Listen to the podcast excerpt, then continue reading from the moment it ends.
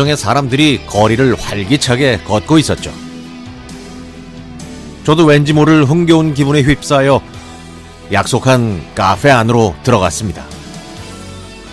그곳에는 친구 4명이 자리 잡고 있었고요. 테이블 반대편에는 처음 보는 남학생 5명이 앉아 있었습니다. 제가 출입문 앞에서 어정쩡한 자세로 망설이고 있자 친구가 제 팔을 잡아채더니 빨리 와, 아유. 너 때문에 아직 시작도 못했잖아. 하며 저를 끌어서 의자에 앉혔습니다.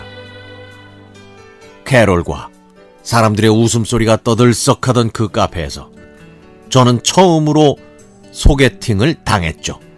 당했습니다. 속으로 아, 못된 것들. 미리 얘기라도 해줬으면 예쁘게 하고 왔을 텐데. 라고 생각하면서 조용히 앉아 있었는데 제 친구들은 남학생들과 이미 아는 사이인 듯 자연스럽게 농담을 하면서 분위기를 이끌었죠. 그러다 문득 제 앞에 앉아 있는 남학생도 저처럼 어색해 하고 있다는 걸 눈치챘습니다.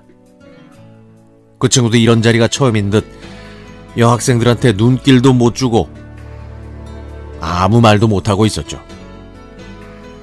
옷차림이나 표정이 아휴 난 순진한 남학생이야 잘 놀지도 못하고 난 공부만 했어 라고 말하는 것 같아서 그 친구를 보고만 있어도 왠지 용기가 날 정도였습니다. 저와 그 친구의 어색한 표정을 본 다른 친구들은 웃으면서 이렇게 말했죠. 어, 우리 여덟 명은 지난주 미팅에서 만났어. 근데 얘기하다 보니까 서로 소개해주고 싶은 친구가 있는 거야. 어?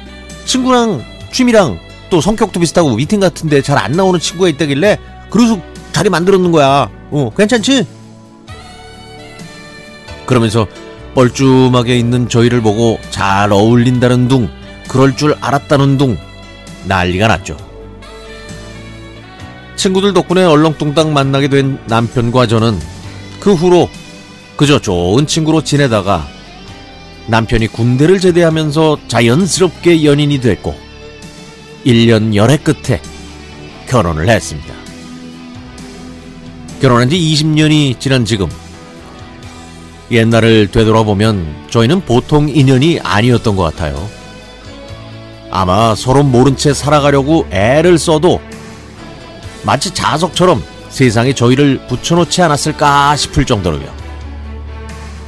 이런 특별한 인연을 지닌 저희 부부가 앞으로도 건강하게 사랑하며 함께 살길 기원합니다.